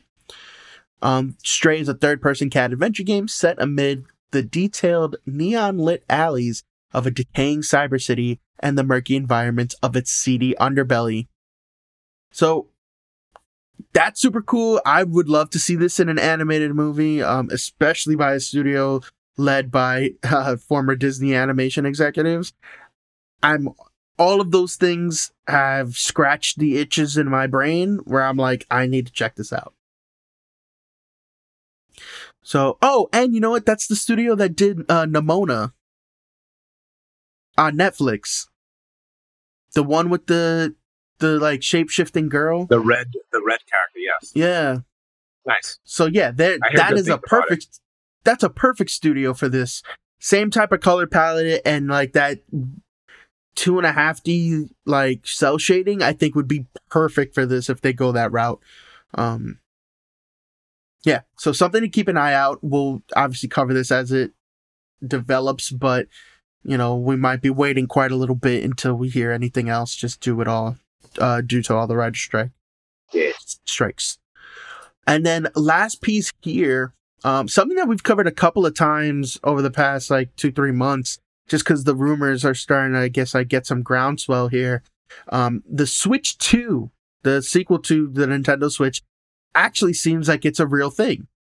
So, you know, earlier this year, some rumors kind of slated it to release in late 2024. So we are coming to the close of 2023 they could be waiting for a new fiscal year to announce Switch 2, um, just to like get past holidays so that people spend their money and don't save it, right? Because once you announce the new thing, people are going to be like, oh, I'm not going to buy this stuff. I'll just hold off till the new things come. So we could be getting news of it at the beginning of a, of a new year, but who knows? But apparently, the Switch 2, obviously code name or whatever, we don't know the actual name, was demoed to select developers at Gamescom 2023. So report reports from both Eurogamer and VGC suggested that the console showcased an improved version of Legend of Zelda Breath of the Wild. Um, it was apparently running at 4K 60 frames per second, which is like pretty badass. Yeah. So everything else is super sparse. Like there's not a lot of details here, but these latest rumors come from Nate the Hate podcast, in which the host claims that claims to have been told that the game's contact demo saw Breath of the Wild, uh, and apparently showing off that load times had been erased. Okay. So it's pretty cool. I mean, there's a couple more like specs on it that are a little more in the weeds, but I, I don't really care about that right now, especially since these are just rumors. Uh, this is coming off of Nintendo Life, the the website if you guys, if anyone wants to go check a look and uh, check out what they were saying. But I'm all for a new Switch. I've had mine for what five, six years now. Um, I'm I'm all for a next generation. What about you? Uh, I am too. I'm just if it's backwards capable, I I will. Like if it lets me transfer my digital files over, I'll do it. If not, mm-hmm. I'm probably not gonna. And yeah, it just you know, depends on it just depends on money too. Like again, I as of now, like I'm gonna be the Hayao Miyazaki of like game consoles. Like for sure, PS5 is my last console um, unless I have time and money. Um, mm-hmm. Switch kind of similar, but the thing is, Switch is a little more portable. So I'm like, Switch Two comes out and it's like, hey, backwards capability, transfer all your files, and I can trade it in, and probably not get much for it. Sure, I'll do it. Yeah, I think I'm saying I'm in the same way. Like, it would have to be it would it would also still have to be that price point. I think the Switch launched at 400. It would have to stay around there or cheaper. Like I would not pay more than that. Um, I would definitely wait a little bit. Like I'm I'm typically not an early adopter when it comes to consoles, so I'll wait that like 6 to 8 months until like it stabilizes. And yeah, backwards capability is a big thing for me, especially with the Switch. Like I have a lot of physical cartridges that I would like to use, and um, like I go back to games every once in a while. Plus, my Nintendo account has all my purchases on it. I should be able to carry over my games. Like that's a pretty big deal. So, yeah, those I I'm kind of in the same boat there, but I am anxious to see a new iteration. I would like to see some upgrades to the Switch. You know, randomly last year we got that software update that gave us Bluetooth and like the world went crazy because it was like this was in here all the time and no one no one turned it on, right? Yeah. So I would like to see some additions to it, a bigger model, like an XL version, I guess, like just bigger screen, like let me let me get some more like tactile functions. You know, the the OLED did a good job with the upgraded like kickstand. Um, I think it had the Ethernet port built in. Um, there was just a, a couple of like quality of life um, upgrades to it, and you know, going along with the OLED screen.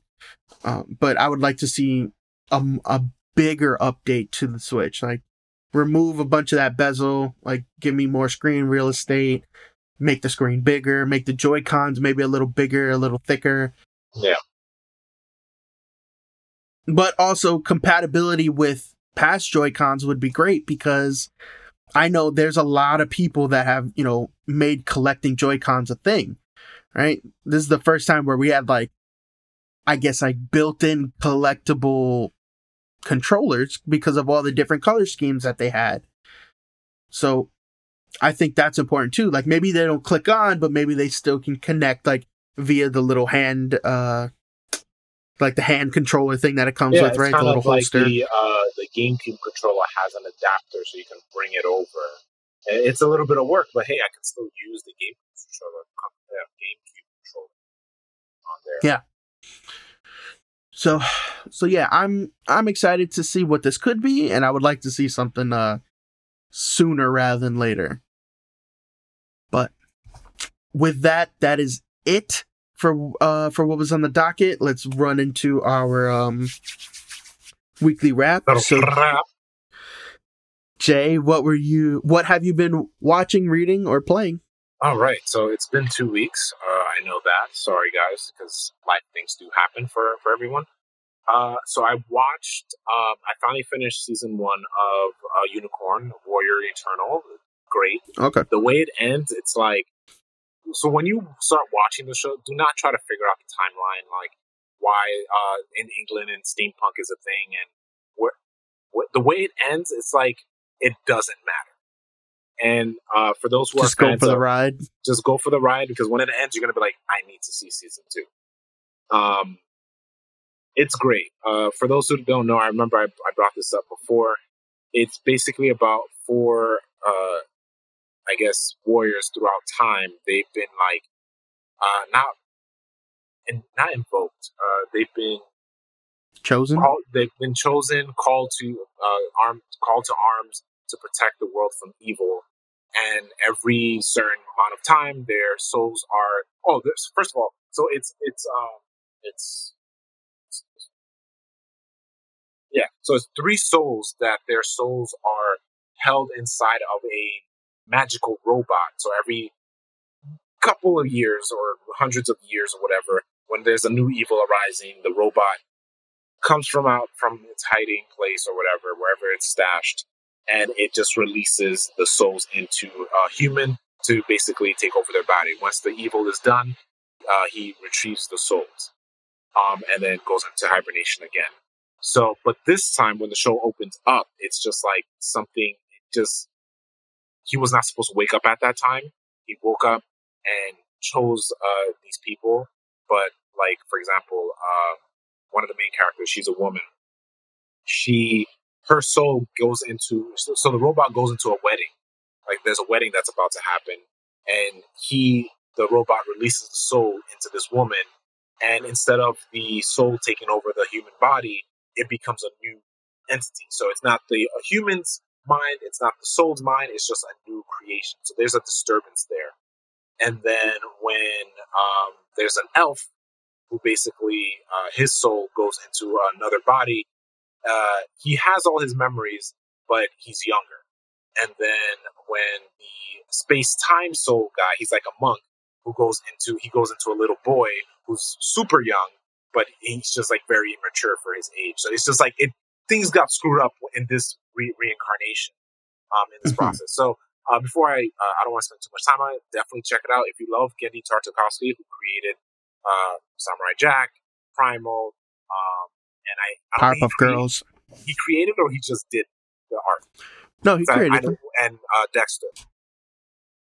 I think he just did the art for Dexter and created power and created Powerpuff Girls. Okay, but for example, if you like the art, like those works, definitely check this out. It's not the same art style, but uh, it's very rubber hosey. Um, and I start loving that word because that's something that Justin's semi getting into. But it's it's more Betty Boop, Betty Bop. What is, is it? Betty Boop. Boop. Betty Boop. Yeah. What kind of art style is that? That's not rubber hose. Mm, but it's uh, around the same timeline. Technically, it is. Okay. Um, because it, it is done by um. Oh my God, Fleischer, Max Fleischer. Got you. Well, yeah, it does have that feel because like they move like rubbery if they're gonna like do a run or something like that. It does happen. The show is serious, um, but I think it's a good idea to binge because me, I did wait. I watched it weekly and it was like, what's going on? What's going on? What's going on? So I did let it stack for the last five episodes and just binged it, and it was great. So, quick note: Powerpuff Girls was created by Craig McCracken, but um, uh, Genndy Tartakovsky did the art and he was a director of okay, like, yeah. So he was basically a, show. He was a he was a big part of it. Um, yeah. Oh, and Clone Wars. You those little segments. Oh, the original Clone Wars. The original Clone Wars before the 3D uh, animation. He did those, mm-hmm. um, which I got to binge because I love those. I've never really seen them in its entirety. I think the whole um, thing's only like an hour, right? Yeah, yeah. Altogether, I watched the first like five minutes, and I'm like, I need there is. Um, what else was I was I doing? So I'm I'm I think it's done. I've been waiting for a couple like two weeks now for the next episode of Super, My Adventures with Superman. But good mm-hmm. show. If you love Avatar, you love Legend of Korra. It's the same animation style in the sense that it's it's anime but for Superman, and it has that kind of like Japanese slapstick, but it's not slapstick. But if you get what I mean, that type of humor.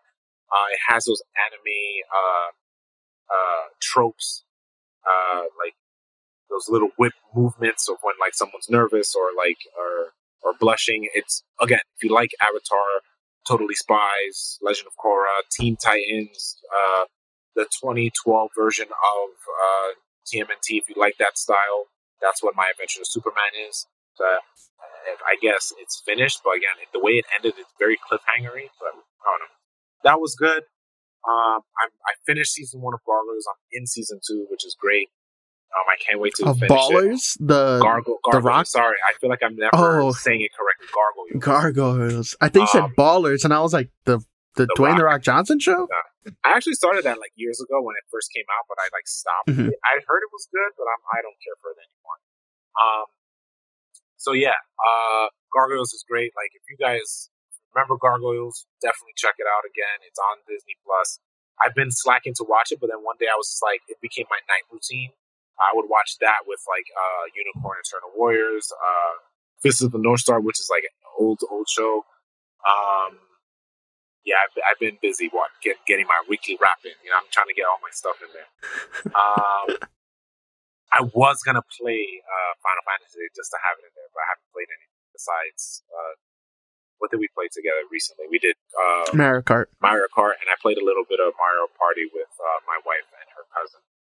Uh, but yeah, and then what else? I'm watching Seinfeld. I'm on season five, so like now I'm just like getting through it because it's just like now I'm just like, you know, when you like binge a show, I I, I guess for you it's not the same because you you just have it on the background. For me, I like this is my second time watching um Seinfeld uh, in its entirety, like through and through. So it's fun to like laugh uh, watching the show and like Gabby, like she doesn't watch it. Oh, I me, still but, I still laugh at everything. I still like, it's- it's- giggle. yeah, and it's like still great. Like I cannot laugh at it. Uh, when Gabby's just like sitting in the wherever we're, we are and we're watching it, or when I'm watching, she's sitting there. I just like I'm like, babe, like look look how dumb. Like Kramer, just to tell people, Kramer is the Joker. He is chaos.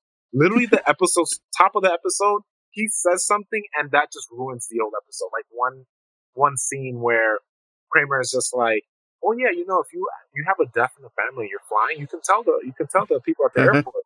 And then you know George, being the cheapskate he is, he's like, "Really?" And I'm like, "I already knew it because I forgot." But I'm like, it already sets up for George to fail, and because he's such a cheapskate, he's just gonna do it without questioning it. And then you find out you have to have a death certificate, and then he looks at Kramer and he's like, "You son of a like." He just messed it up for everybody.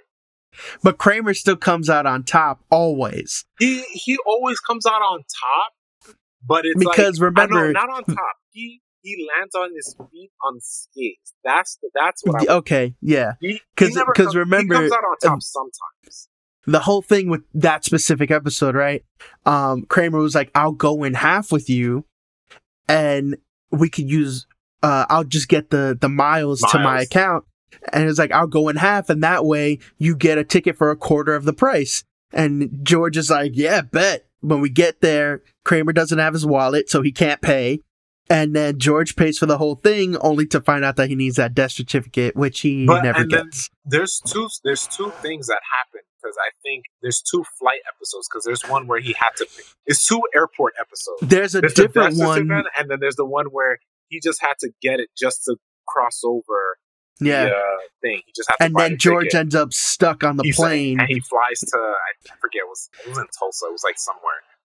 it was Uh, random. but that's yeah. how the episode ends. But yeah, he's a, he's such a he's an agent of chaos without even knowing. Mm-hmm. It's great. Um, like even the the Junior Mint, like it fell into the body, and I was like that wild. But um, yeah. so I was watching that, and then Ahsoka. Oh man, Ahsoka. That the soundtrack. Don't talk just- about the I'm last not- episode the last episode was last week. Yeah, uh, last week. the yeah. new the new episode was in the, is in theaters. oh, really? I didn't know that. Yeah, because of how good the way the last episode ended, it was in theaters. But um, I'll say just you love it. Well, I know I love samurai movies or samurai stuff. Music is great. Ahsoka's great. Rosario Dawson's great. All the casting is great. Um, Stephen, what's his name, who, who passed away? The actor. Oh, the the bad guy, right? yeah, Stephen something. He passed away. I love his acting. He's very stoic. His fight style. So you can say uh, Ahsoka is very samurai, while his fighting style is very uh, knight based because he moves like a knight in shining armor. So when he, Hmm. even in the trailer, Oh. you see, so it's not spoilers. When he fights, he does like angular fights, and he's because Mhm. his his uh, saber is not as big as Kylo Ren's. Because I know Kylo Ren has the two on the side that kind of makes it more of a claymore. But yeah. in the hilt, it looks like it has it, but he hasn't act from where I'm where we're up to. He hasn't activated it. That's my opinion. I don't think it's real. I think it's just a red herring. But the way he fights, again, if you see it in the trailer, it's very angular, and he does heavy attacks. So it's very like like a knight, while she's like a samurai. Um, I love it. I love it. I love it. I love it. um, and then reading, I am reading Something is Killing the Children, which I'm finally on volume two. I'm really hyped. It's really good. Um, reading a little bit of team TMNT because I restarted reading TMNT, the uh, hmm. okay, the, the, re, the reboot with Kevin Eastman and Tom Waltz, and I'm jumping headfirst into Claymore, which is a manga. For those who don't know, uh, about uh, monsters and uh, hybrid monsters, only female hybrid monsters, because they're the only ones that can master.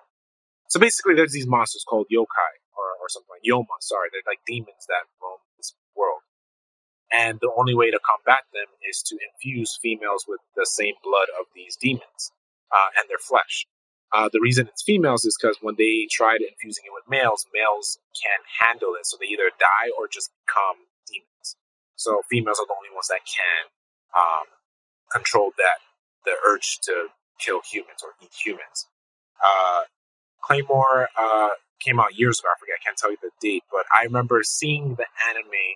It's only like 26 episodes. For those who are curious about it, and if you like Berserk or any of those classic animes, definitely watch the show to get your feet wet. If you dig it, definitely uh, watch the anime. The the anime, I mean, sorry, read the manga. The anime diverges from the manga because those were like monthly chapters, kind of like the Full Metal Alchemist.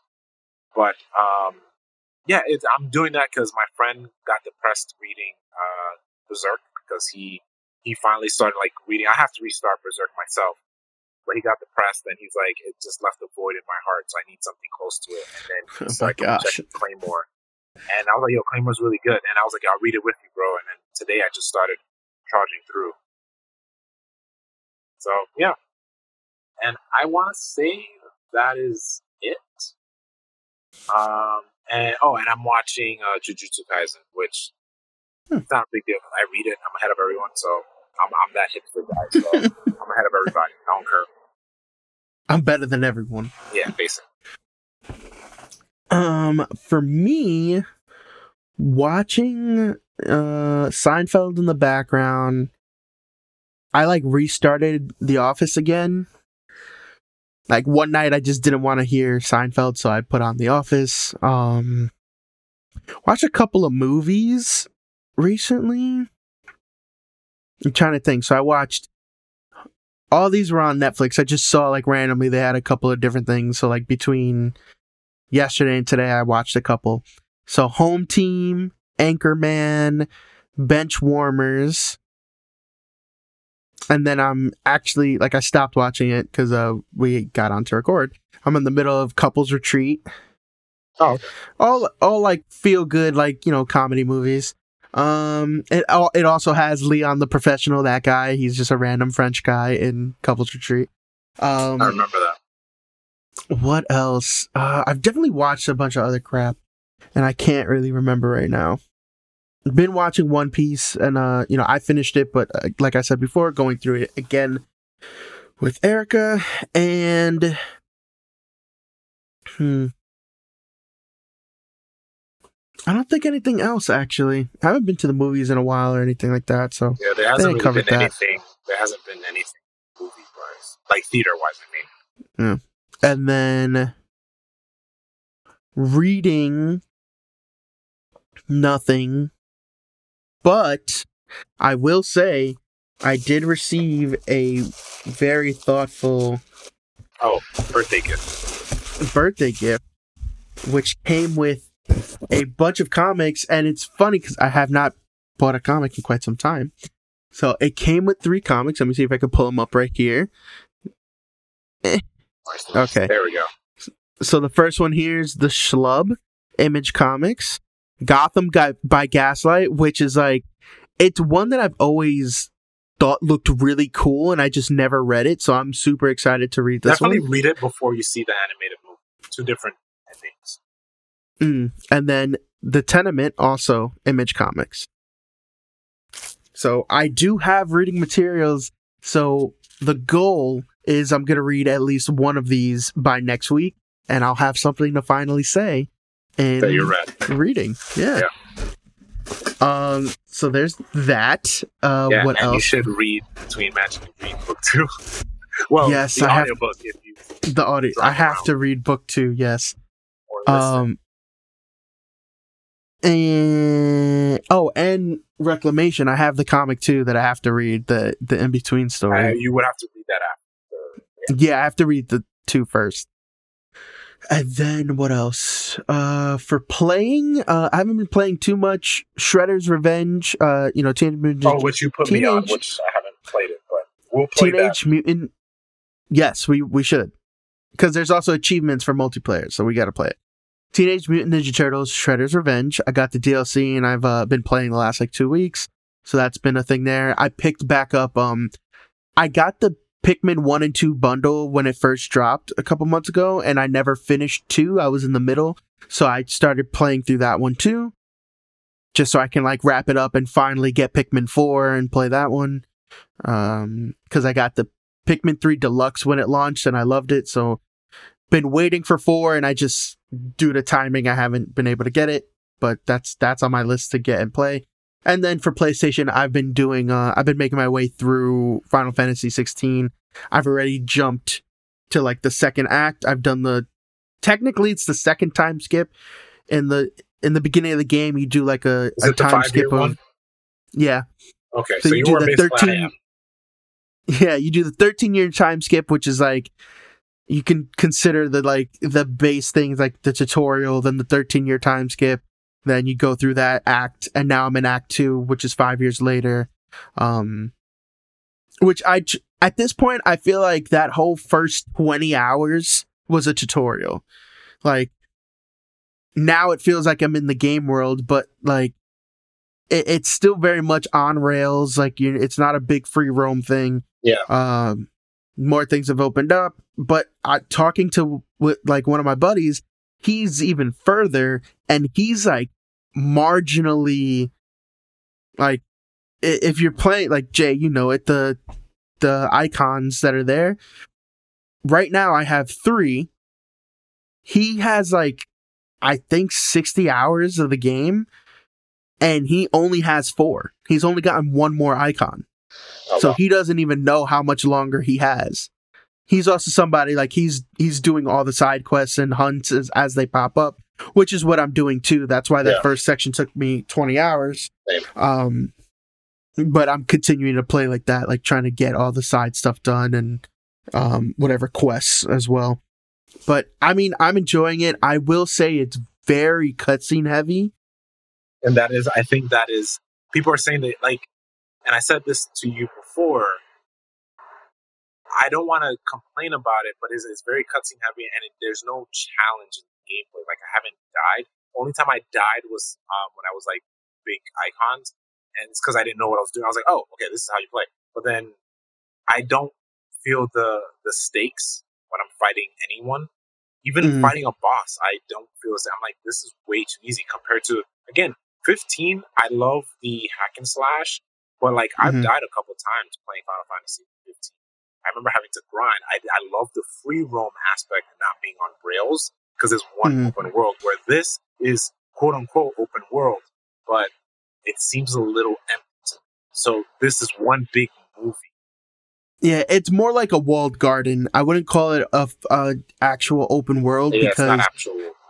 there are open spaces to go through, but you're you're not getting a lot from it. Like you can feels- grind and get your level up like you do in other Final but it's like there's no point in leveling i can i don't there's no reason to grind And Yeah. that's the thing. I not- think yeah. they wanted to take it. I think they did that on purpose. But I'm like, I think that's what made the Final Fantasy. Like, I remember playing Final Fantasy 13, and I spent like 30 hours grinding because I couldn't get. I wanted. There were these like big monsters where I was like, I need to beat this in like a couple hits before I could move Mhm. on. And I just kept fighting them, fighting them until I got stronger, and I moved on. And the game got exponentially harder. So like this game again, it could be just early. And yeah, that's the thing. We're not we're not even halfway through this Yeah. game. yeah, So so there could be a pretty big uptick um in difficulty, but I'm I'm in the same boat. It's not necessarily a challenge, it's more so like button I, I don't want to say button mashing, but like it's a lot Feels of button like it. Like I feel like because you go from like doing a bunch of uh like attack combos to then like dodging, continuing your combo. It's like making sure you stay alive, but there isn't like I I died one time and it was like it was dumb. I just wasn't paying attention. Yeah, I, again, I don't feel the stakes being real. Like I don't. Yeah, it's feel, not. I don't feel scared. Yeah, the heavy moments come with the icon battles, and those are very fa- far, like few and far in between. Uh, but beyond that, it is very much just like a playable movie. I think that cuts the heavy cutscene like usage is what takes it down for me from being like a 10 game it, it, it really like i enjoy the story i like everything that i'm getting but it is very much like it could have been a 10 but because they cut back on gameplay it is a 9 for me um it looks great. I enjoy some of the the stuff and the side stuff that you can do and like finding those monsters and like even with the monsters that you do on the hunts like they're cool mythical beings and stuff and they they look pretty badass but again it's just like a time game. It's just like if you keep hitting them they're gonna die. It's just make sure you don't get hit. And it's it it's nothing that's like un like not doable right but we'll see how it goes i mean i'm still enjoying my time with it it it's it's a great story like one of like one of the best video game stories I've played through, and it's just the amount of stuff that they're packing into this game is is insane. Yeah. But um, but yeah, that's that's the main thing I've been playing. Um, that's where I've been putting my time in. But yeah, and that's that's it for me for my weekly wrap. So with that, we're gonna come to a close on the episode. Thank you all for watching. Thank you all for listening. Um, as always, you can watch live on twitch.tv slash the Average Js. We record every Tuesday at 9 p.m. Obviously, we didn't record last week, and sometimes we do move the day around, but we do announcements. Um, but for the most part, every Tuesday, 9 p.m. Eastern Standard Time. Please like and follow. We're trying to build our crew, trying to build the fleet up. Like follow us on Instagram, not like uh follow us on Instagram for any updates regarding the show. And I think that's it. I think I covered everything. Anything else, Jay? I think that's it. Yeah. Okay. so, so thank you guys for listening in, and we will catch you on the next one. As always, I'm Jay Justin Ruiz. And I'm Jay, Jeremy Francois. Have a good night.